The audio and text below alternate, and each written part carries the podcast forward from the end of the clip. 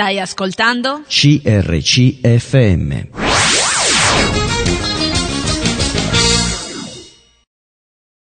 Ben ritrovati, siamo qui a Spiccioli di Fede con Maria, ormai mi conoscete da anni e siamo alla seconda puntata con Rosa. Ciao Rosa. Ciao.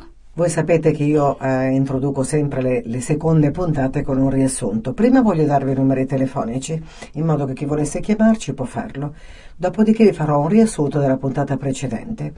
0362 24 5400 il numero fisso, info chiocciola crcmedia.it è per un'email, per un sms 338 52 23 006 scriveteci a CRC Media, Corso Matteotti 50 20 831 Serenio.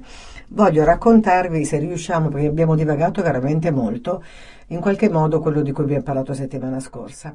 Rosa è una donna matura, non abbiamo definito l'età, una donna che è nata in meridione ma venuta al nord molto presto e diciamo che è nata in una famiglia abbastanza particolare. Mm, noi l'abbiamo fatto con un ordine diverso, però io ve la racconto per come poi veramente la vita è.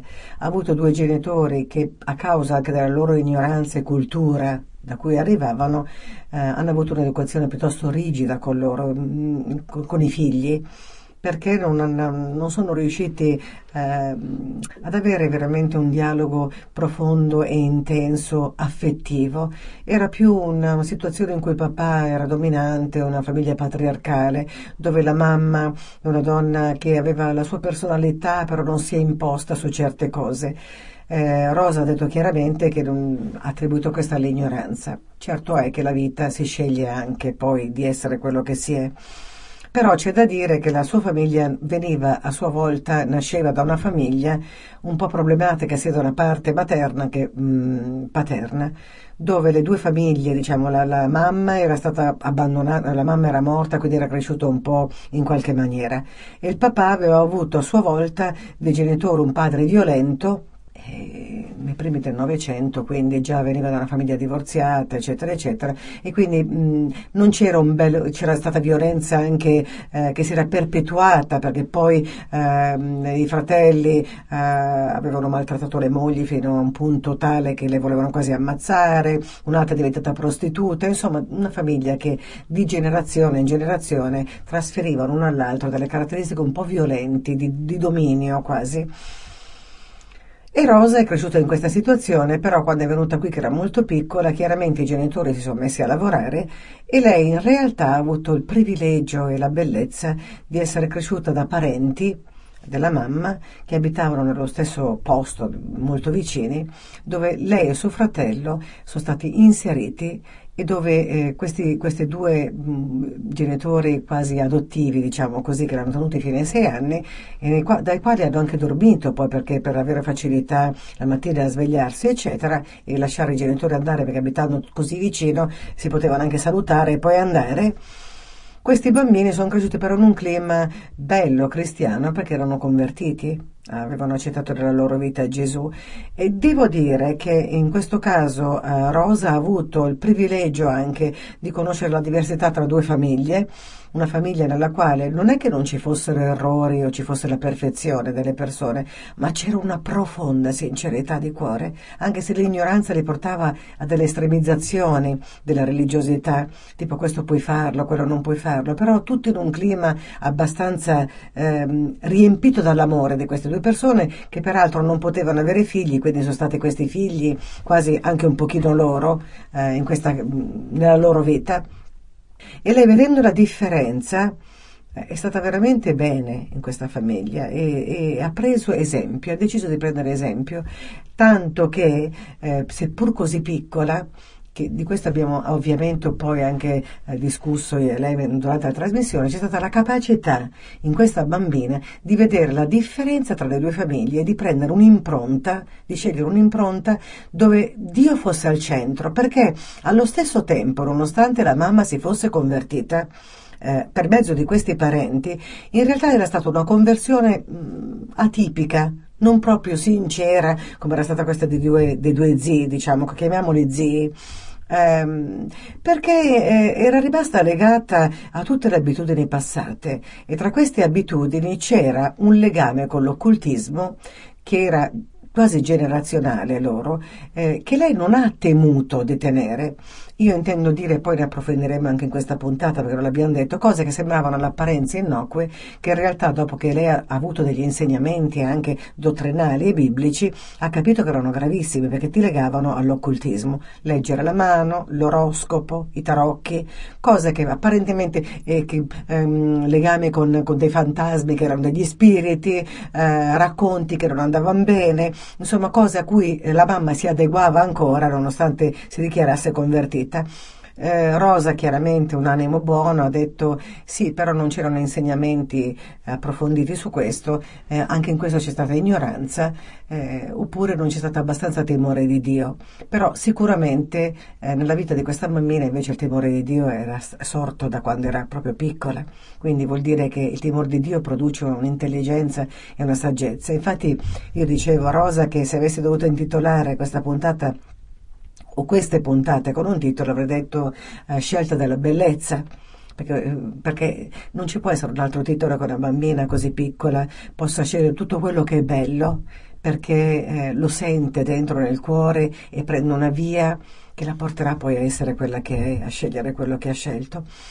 E eh, in, infatti eh, lei poi all'età di sei anni così smette di stare con la famiglia che l'ha cresciuta fino a quel momento, cioè questi zii, ritorna nella famiglia d'origine e lì si ripetono ancora le stesse violenze, volute o non volute, chiamiamole come vogliamo, però le stesse violenze di un padre che non sapeva parlare con altra comunicazione che non con le imposizioni e quindi eh, questo valeva anche per il fratello che era leggermente più grande, anche il fratello poi frequentava la chiesa, con la mamma e questi zii che vedevano perché il papà non voleva più che frequentassero questi, questi parenti. Una volta che li ha tolti dalla, dalla, famiglia perché loro, la mamma non lavorava più, non avevano più bisogno, eh, di essere aiutati, hanno tolto anche collegamenti intimi, ce li tenevano solamente andando in chiesa.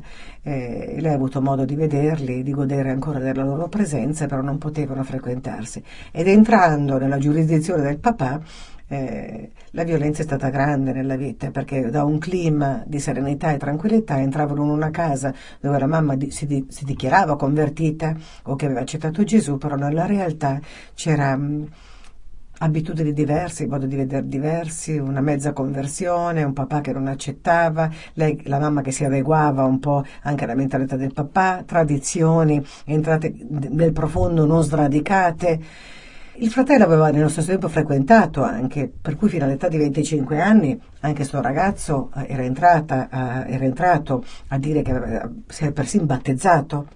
Però la differenza è stata che mh, lui incominciava a contra- contrastare tutto, contestare tutto, per cui mh, abbiamo indagato un po', ci siamo fatte qualche domanda io e Rosa, non c'era la piena scelta della bellezza, ha preferito tenere una situazione in cui la relazione con un Dio non era di un Dio in cui ha visto eh, nell'obbedienza la vera relazione, del fidarsi di Dio, ma non una relazione dove si aspettava qualche cosa e come non arrivava c'era il, eh, la, la, la, reazione proprio di violenza e quindi eh, si è perpetuato in qualche modo in questo ragazzo ancora la violenza familiare che, si, si, si, che non si era sradicata dentro. Per cui abbiamo stabilito dalla volta scorsa, io e lei, a parte tanti altri discorsi all'interno che abbiamo fatto, che evidentemente c'è la possibilità anche di scegliere la propria vita dalla, dalla, dall'infanzia. E abbiamo finito poi la puntata parlando di tante altre cose all'interno, perché io non posso dirle tutte in un riassunto, vi conviene andare ad ascoltarla prima. E avevamo terminato dicendo, lei dicendo, eh, la cosa più brutta che noi abbiamo, eh, attraverso la quale non si riceve liberazione, è un fatto fondamentalmente, cioè è la persona che si continua a giustificare e, um, una persona che perpetua anche la malvagità o certi gesti, certe cose perché li trova leciti per la propria vita, sta giustificandosi e in quella giustificazione la liberazione non c'è mai. Quindi la giustificazione già è qualcosa che non ti può produrre liberazione dentro. E quindi la maggioranza della gente fa questo, abbiamo detto, e, e diceva a Rosa, bene Rosa, allora poi partiremo da questo fatto che è davvero importante, perché noi vediamo che tanta gente non entra nella profondità di se stesso per essere poi, per confessare quello che c'è che non va, perché trova sempre delle giustificazioni e comportamenti. Beh, stessa violenza l'ha, avuta Rosa, stessa violenza l'ha avuta suo fratello, eh, però eh, Rosa non ha giustificato niente, nel senso di, di se stessa o delle azioni malvagie che poteva avere perché ha vissuto in una famiglia così. Ha scelto di perdonare, innanzitutto, eh, non di giustificare, ma di perdonare che è stato ben diverso e questo eh, perdonare l'ha portata a una certa libertà di cui parleremo in questa puntata, mentre il fratello il non perdonare l'ha portato in qualche modo a giustificare se stesso e non avere mai una piena libertà interiore. Per cui eh, adesso io mando un brano musicale e nella seconda parte darò voce eh, insomma a Rosa che ci continuerà a raccontare la sua storia. A tra poco. Stai ascoltando? CRCFM.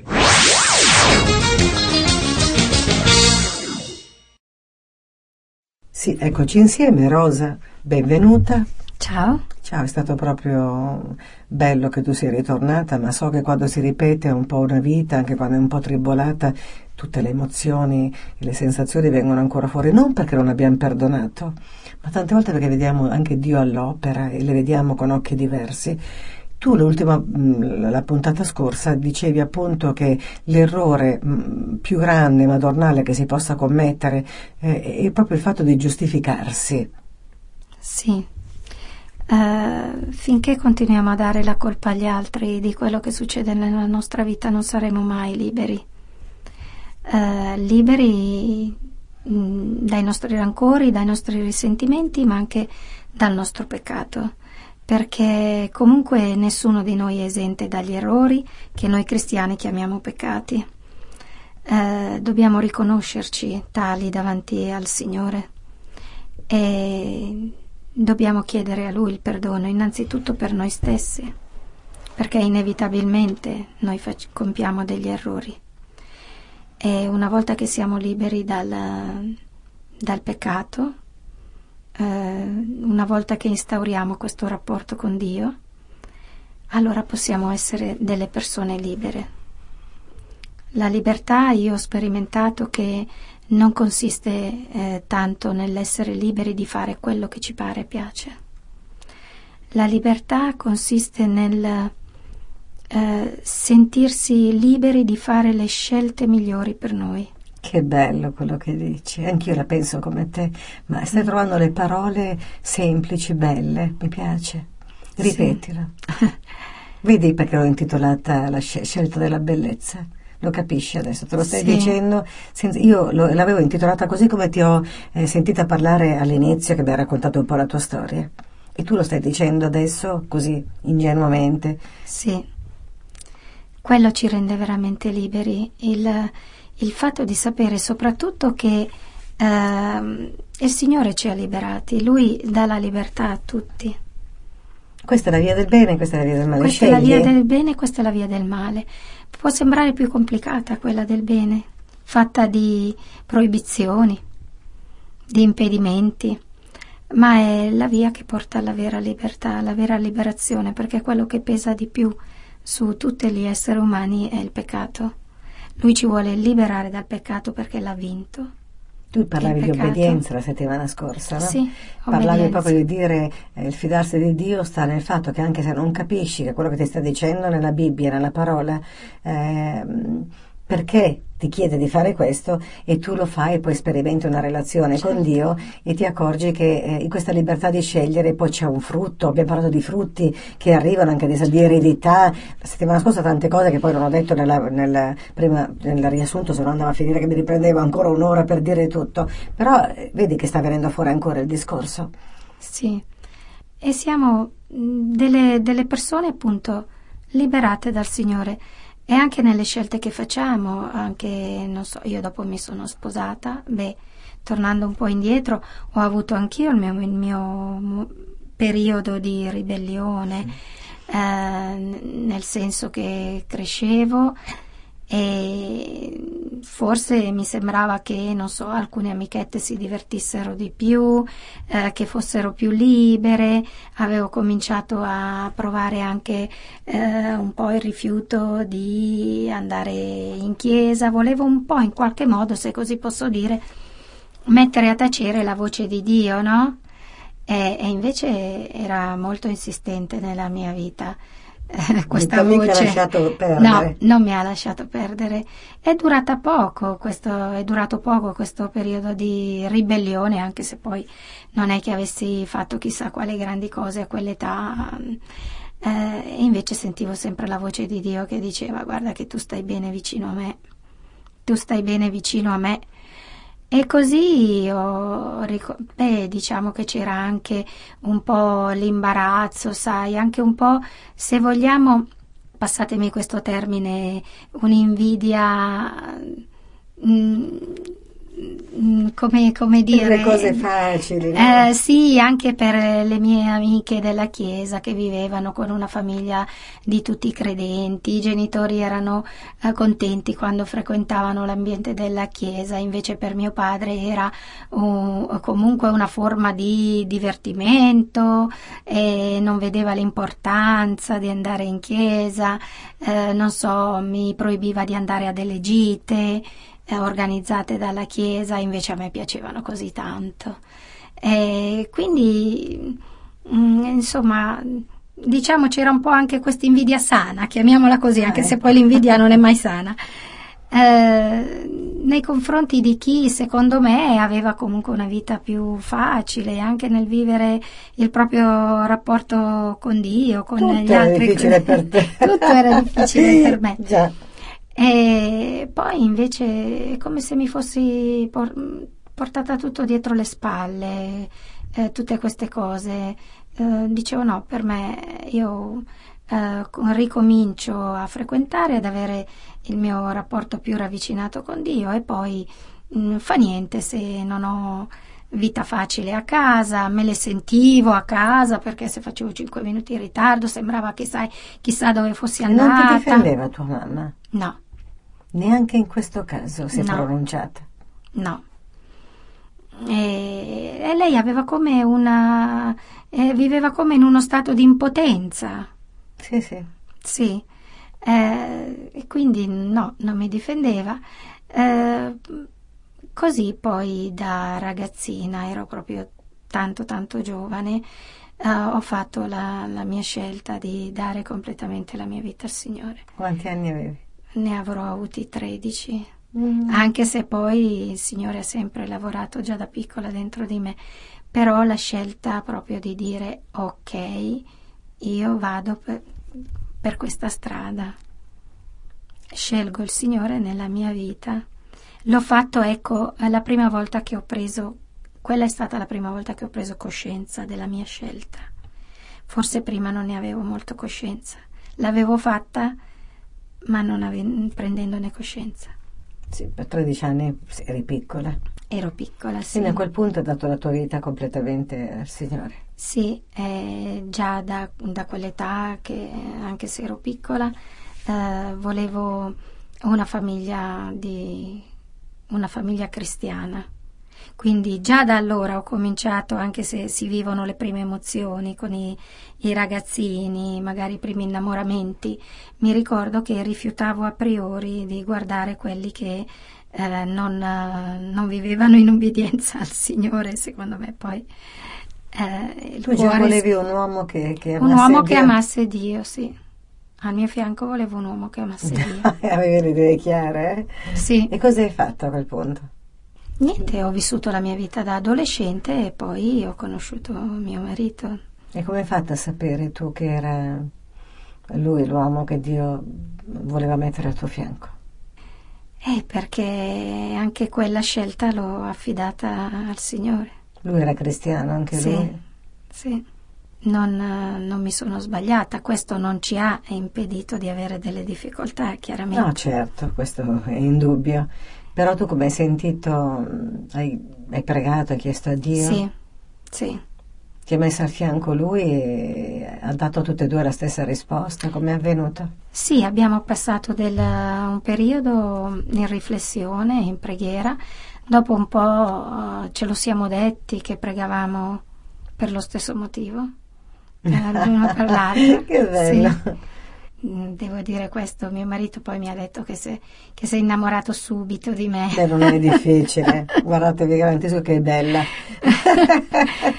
e, sì, sì, lui mi piaceva come persona, mi è piaciuta subito, però da lì eh, a fare il passo volevamo... Quanti anni avevi già lì? Ero già. molto giovane. Ah, già, perché tu hai iniziato già due anni a, ad essere autonoma di pensiero. Sì. A questo punto quanti anni avevi? Ero molto giovane, diciamo così, molto Giovane. molto giovane.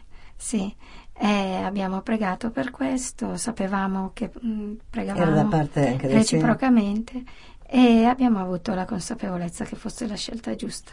E poi avete, vi siete sposati, eccetera. Sì, sì, sì, anche nel fidanzamento mio padre non ci ha fatto mancare le difficoltà. Beh, che cosa vuoi? Tutto, volevi che andasse tutto liscio?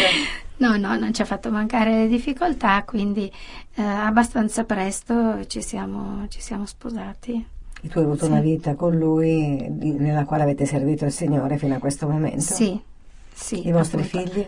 Eh, I nostri figli diciamo che hanno fatto tutti professione di fede, non tutti vivono una vita di ubbidienza, ma hanno fatto tutti professione di fede. Beh, questo è già, è già qualcosa, anche perché poi Sì. ognuno di noi deve scegliere individualmente, no? Certo, sì, anche questa è una lezione di vita che bisogna imparare. Mm, perché quando si è anche consacrati o si vuole servire il Signore vorremmo che tutto filasse liscio come l'olio, invece eh, noi dobbiamo fare in fede quello che Dio ci comanda e poi è Lui che porterà a compimento tutta l'opera. Anche questo è un atto d'obbedienza, sai Rosa? Sì, sì. E infatti nelle varie difficoltà, poi anche nella vita eh, matrimoniale, ho dovuto sperimentare anche lì l'ubbidienza, diciamo, cieca, chiamiamola così, nel fatto che eh, non tutti i risultati si vedono subito, ma eh, bisogna vivere in ubbidienza e poi i risultati eh, spetta al Signore decidere quando farceli vedere. Adesso mandiamo un brano musicale e poi ti dico una cosa che ho letto, vediamo se risulta vera nella tua vita. Aspettiamo Ok. un attimo. Un brano musicale tra poco. Stai ascoltando? CRCFM.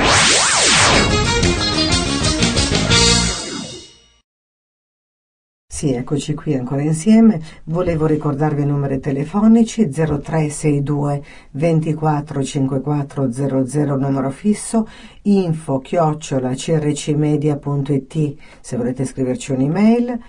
Per un sms 338 52 23 006 e scriveteci a CRC Media, Corso Matteotti 50, 20 831 Seregno. Dicevamo prima del brano che eh, eh, ti volevo dire una cosa simpatica, poi non so se nella tua vita è risultato. Leggevo su un libro che un fratello aveva fatto eh, una, una lista di richieste a Dio e aveva segnato prima richiesta, seconda richiesta, ter- terza richiesta, perché tante volte non le facciamo e poi quando riceviamo ce le dimentichiamo perché nel momento in cui sembra ne abbiamo bisogno non arrivano, poi arrivano dopo e dicevo "Eh, tanto eh, non ti accorgi neanche più, invece lui aveva fatto proprio una bella lista come della spesa e aveva messo queste richieste e aveva stabilito in questa lista, man mano che eh, la cosa avveniva la cancellava. E lui ha visto che Dio la, la cosa che ha non ha mai tardato più di cinque anni nella sua vita, no? Per realizzare quella cosa e diceva provate a fare l'esperimento. Beh, io so che tante volte ha tardato con eh, Abramo, hai voglia, quanti anni per avere un figlio, però lui aveva sperimentato questo e mh, per dire che tante volte una cosa che tu chiedi oggi, guarda che cinque anni sono tanti, eh. Certo. Può essere anche di più, ma cinque anni che tu l'attendi sono tanti. E mi piaceva, tu prima dicevi, ma non è sempre così facile ottenerli, ci deve- si deve abituare alla pazienza, ad aspettare.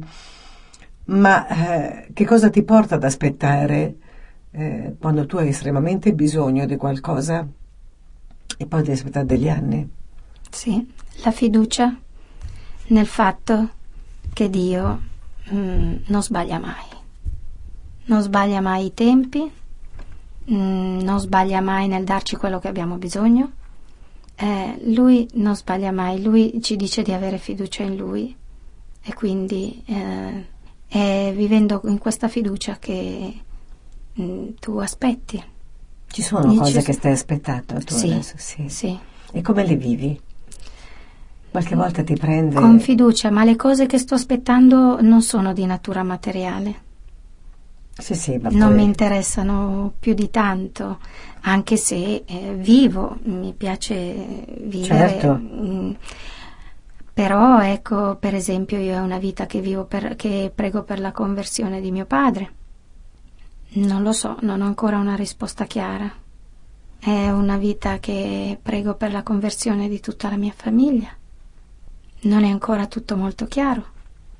Però so che devo avere fiducia in Dio e devo aspettare. Non è detto che mh, mm, possa vedere tutto durante la mia vita.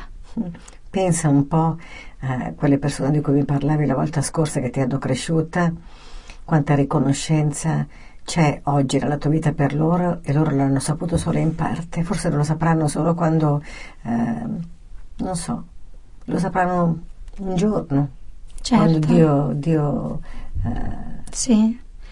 La, due anni fa siamo stati, mm, abbiamo fatto il viaggio in Israele, io e mio marito e il filo conduttore del, degli studi che venivano portati tra una visita e l'altra era l'adempimento delle promesse di Dio.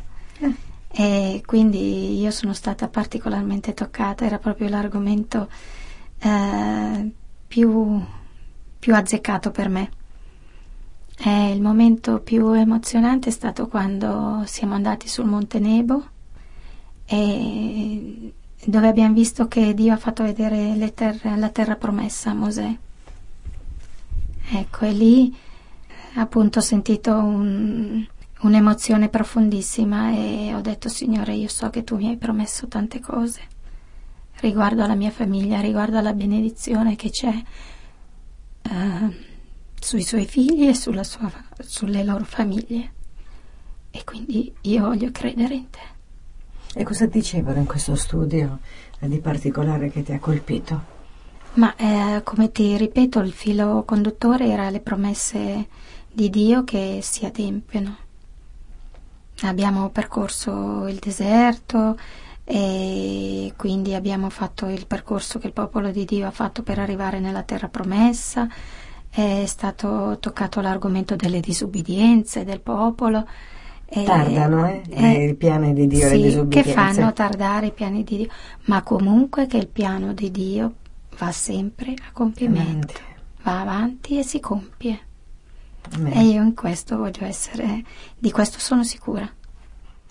È bello come l'hai detto Rosa, è anche un incoraggiamento per chi sta in questo momento ascoltando, diciamo Beh, perché tante volte si viene meno proprio in questo e si pensa a tempi sbagliati di Dio, ma Dio non sbaglia mai. No. Perché proprio in questi giorni eh, leggevo che anche l'ira di Dio si manifesta lentamente, perché lo scopo di Dio è la salvezza, lo scopo fondamentale. E secondo quello che io ho capito nella mia vita, che le persone in realtà più consacrate e che hanno dato la loro vita al Signore hanno la vita più difficile degli altri perché attraverso loro eh, lo scopo di Dio è adempiere i desideri di questi cuori, è di mantenere le promesse, però quello che io ho capito nel mio percorso è che invece si usa di queste persone per arrivare ad adempiere i suoi piani, che è una cosa molto più grande. Certo. Allora eh, mi ricordo la mia fede da, da, fanciullina nella fede, in cui aprivo la bocca e mio papà celeste, mio padre celeste, eh, mi fa quasi impressione chiamarlo papà come fanno certi, io ho una sorta di riverenza, mio padre celeste mi dava le cose immediatamente, no? Io magari chiedevo di vedere un asino volare e lui me lo dava. E poi mi rendo conto della quasi, se possiamo chiamarla, severità a distanza di tanti anni di fede, 30 anni di fede, nella quale invece vedo che certe cose si adempiono molto più lentamente. Allora ci sono dei giorni che io stessa dico a Dio, ma scusami, adesso che sono ancora più tua, adesso che non ho più vita oltre che te, quasi quasi tu ascolti piuttosto un bambino che arriva dentro nella fede, ma io devo sudarmi tutto, dico io con lui, no? Sudare. E lui mi fa comprendere che invece quando tu diventi strumento nelle mani di Dio, quando diventi parte del suo regno, beh, eh, lui, eh, siccome tu gli hai dato la vita, usa te per i suoi piani strategici. E questo certo. è un certo. grande privilegio, un privilegio sì. per chi comprende questo. E quindi io mi dico, Signore, adesso capisco l'Apostolo Paolo che diceva ti ringrazio di avermi dato la possibilità di soffrire, di soffrire perché il tuo piano si adempisse, perché attraverso la mia sofferenza altri possano gioire. Era un folle, era un matto. No? Certo, Però l'ha, l'ha, potuto dire, ma ha potuto anche dire non sono più io che vivo, ma è Cristo che vive in me. E quindi chi veramente ama il Signore si aspetti un po' più di lentezza, secondo me, no? Forse per quello che tanti fanno l'eterno bambino, però no, si deve crescere, si deve avanzare, perché è molto più bello essere strumenti che ricevere in continuazione per il proprio ventre, per se stessi. Non dà la piena soddisfazione questo. La piena soddisfazione è essere nel, nel piano di Dio. Quando sei lì ci sono benedizioni di pace e di benedizione benessere interiore che sono immense, no? Certo. Che gli altri non possono capire. Magari tu stai dando delle risposte a me oggi, le sto dando a te, però è sempre così quando si parla in due, si racconta un po' delle esperienze che viviamo, no? Ci sono sempre risposte che uno dà all'altro, la comunione certo. tra due fratelli o sorelle, questo poi in definitiva.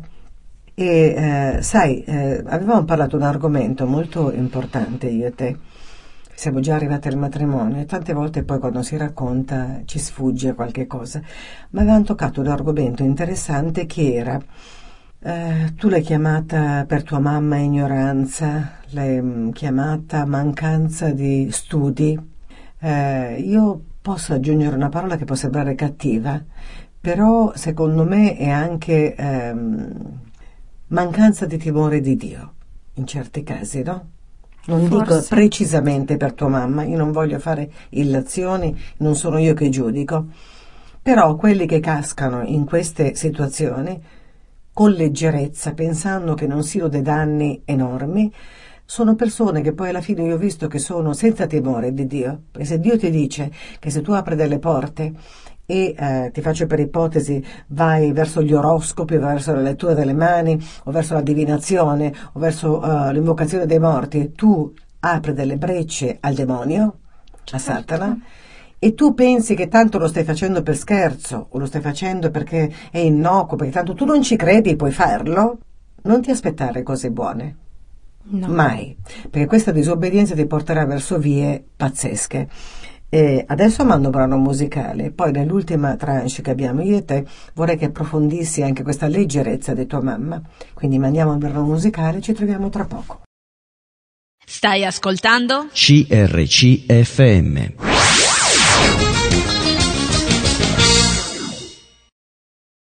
Sì, ed eccoci insieme. Eh, parlavamo prima del fatto che tu eh, hai vissuto con una mamma, eh, dicasi cristiana, però allo stesso tempo tutta la sua famiglia era mischiata in cose di occultismo.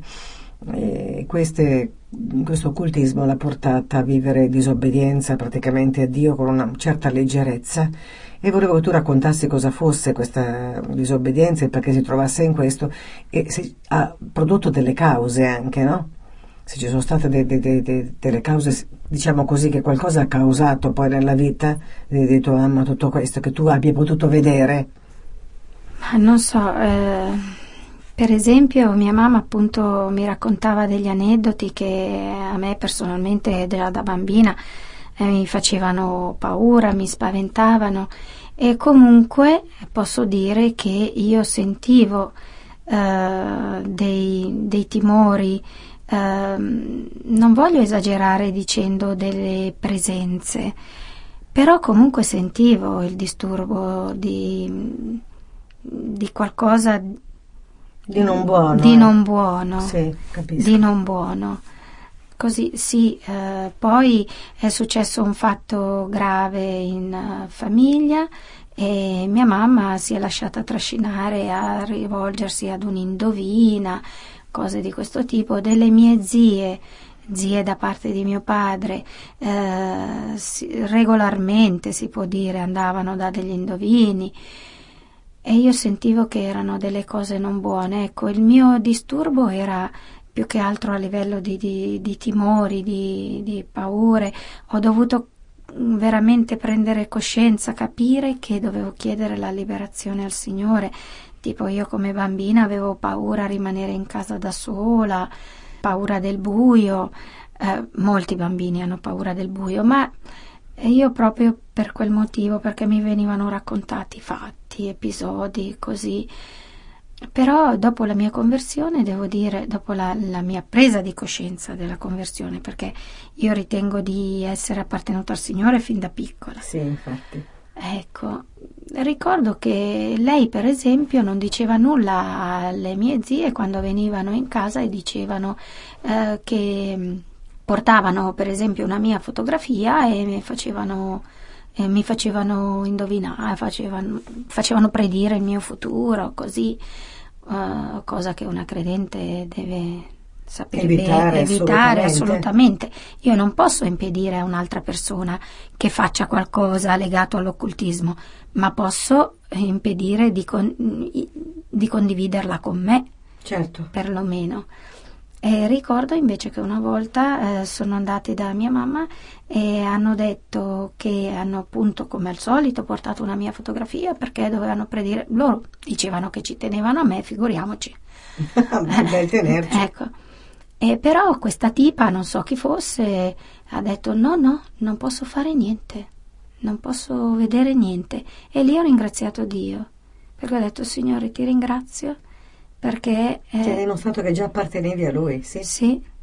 Ti ringrazio perché non hai permesso di vedere nulla nella mia vita, perché la mia vita appartiene a te. È nascosta, dice, all'ombra delle sue ali, no? Certo, certo. E quando riaffiora magari qualche timore, dico no, eh, il Signore non permette a nessuno di penetrare nella mia vita. Cosa diversa invece sono le scelte di mio fratello. Io veramente provo un grandissimo dispiacere perché vedo che a causa delle sue scelte la sua vita è proprio completamente rovinata, nel senso che ha di quei comportamenti e atteggiamenti che sono veramente diabolici a volte. Diabolici. Quindi non è che il fatto di dire io accetto Gesù e poi disobbedire porti automaticamente a quella grazia che ti copre da ogni situazione. La scelta No. c'è sempre nella vita Sì, di un cristiano. sì, Eh, E poi non è il- solo il gesto di dire io credo, ma secondo me il portare frutto con perseveranza che ti rende figlio di Dio, rimanere separato. Dobbiamo smetterla anche di dire che una persona una volta che poi ha accettato con questa scelta è tutto definitivo e quindi non ci sarà mai più la possibilità di tornare indietro. Se tu ricevi una grazia gratuita, poi in quella grazia gratuita ci devi vivere, non puoi andare a rubare ancora pensando che in prigione non ci andrai più.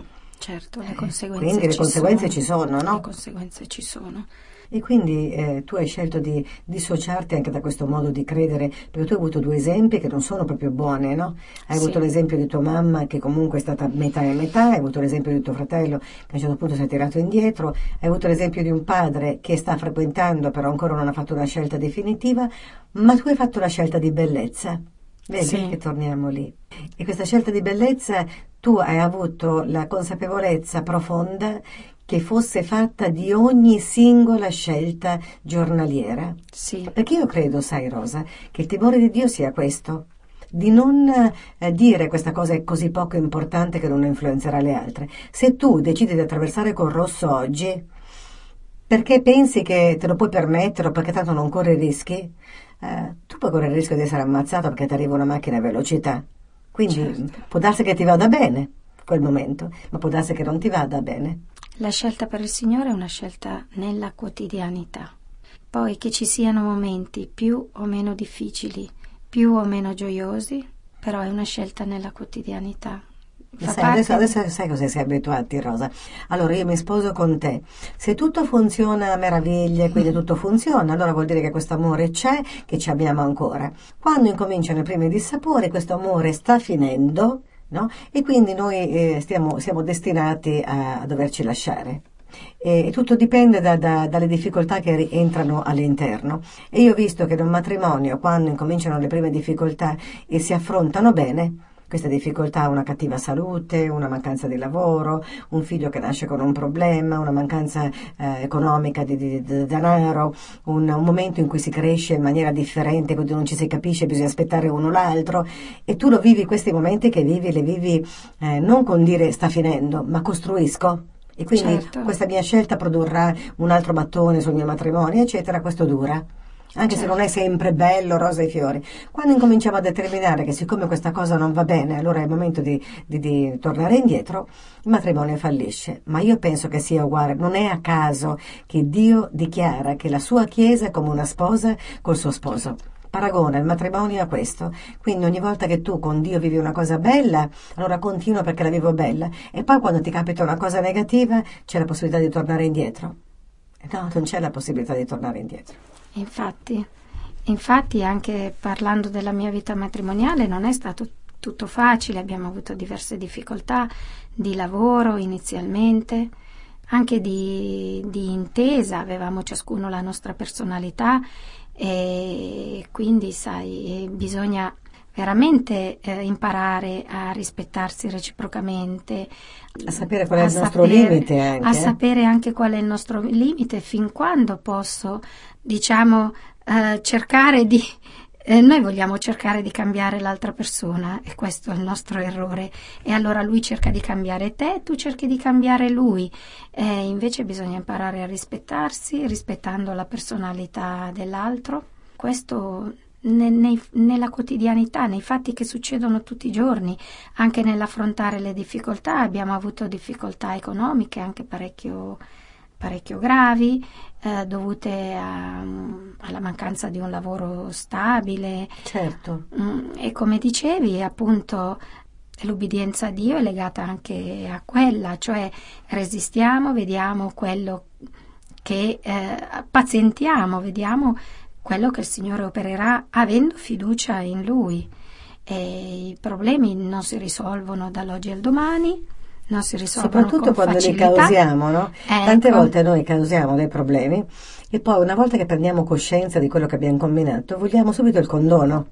Ecco. Immediato, invece non le conseguenze le paghi. Le conseguenze le paghi, come tutti facciamo i nostri errori, abbiamo fatto i nostri errori e li facciamo ancora, e quando ne facciamo dobbiamo avere l'umiltà di ammetterli e di, di attendere. E di attendere. ecco, io direi che abbiamo eh, veramente concluso eh, una bella testimonianza di sofferenze, ma di anche di tranquillità, serenità nel Signore e di fiducia in Lui.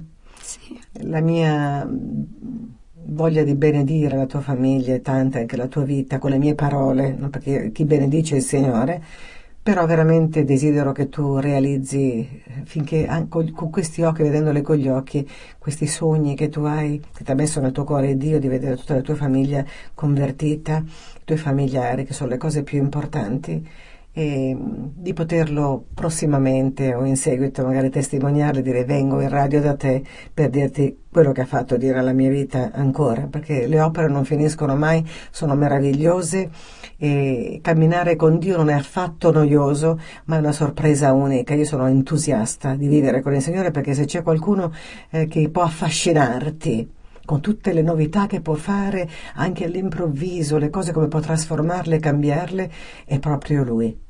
Certo. Per cui quella proposta che ti facciamo oggi, che sicuramente l'intenzione anche di Rosa di parlare ai cuori, se sei la prima volta che sei sintonizzato, stai cercando Dio, sappi che c'è una vita, oltre che di serenità, tranquillità, affascinante, piena di intelligenza e piena di bellezza.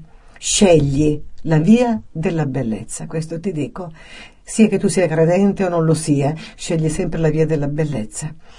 Vi abbraccio tutti, ti ringrazio Rosa. Prego, grazie, grazie a di voi. aver realizzato questo desiderio anche di intervistarti, di essere qui con noi. Spero che produca un frutto e vi dico scriveteci, fateci sapere. Un abbraccio a tutti e alla prossima. Ciao. Ciao.